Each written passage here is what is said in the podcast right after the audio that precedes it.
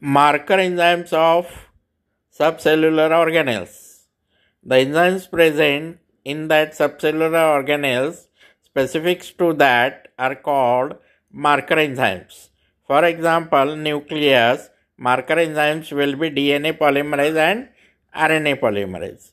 Endoplasmic reticulum glucose 6 phosphatase.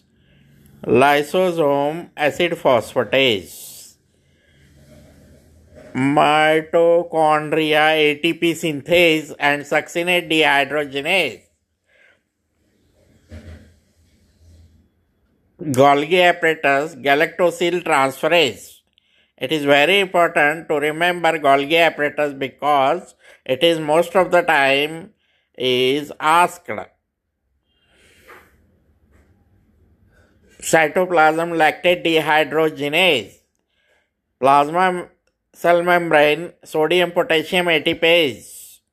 Thank you.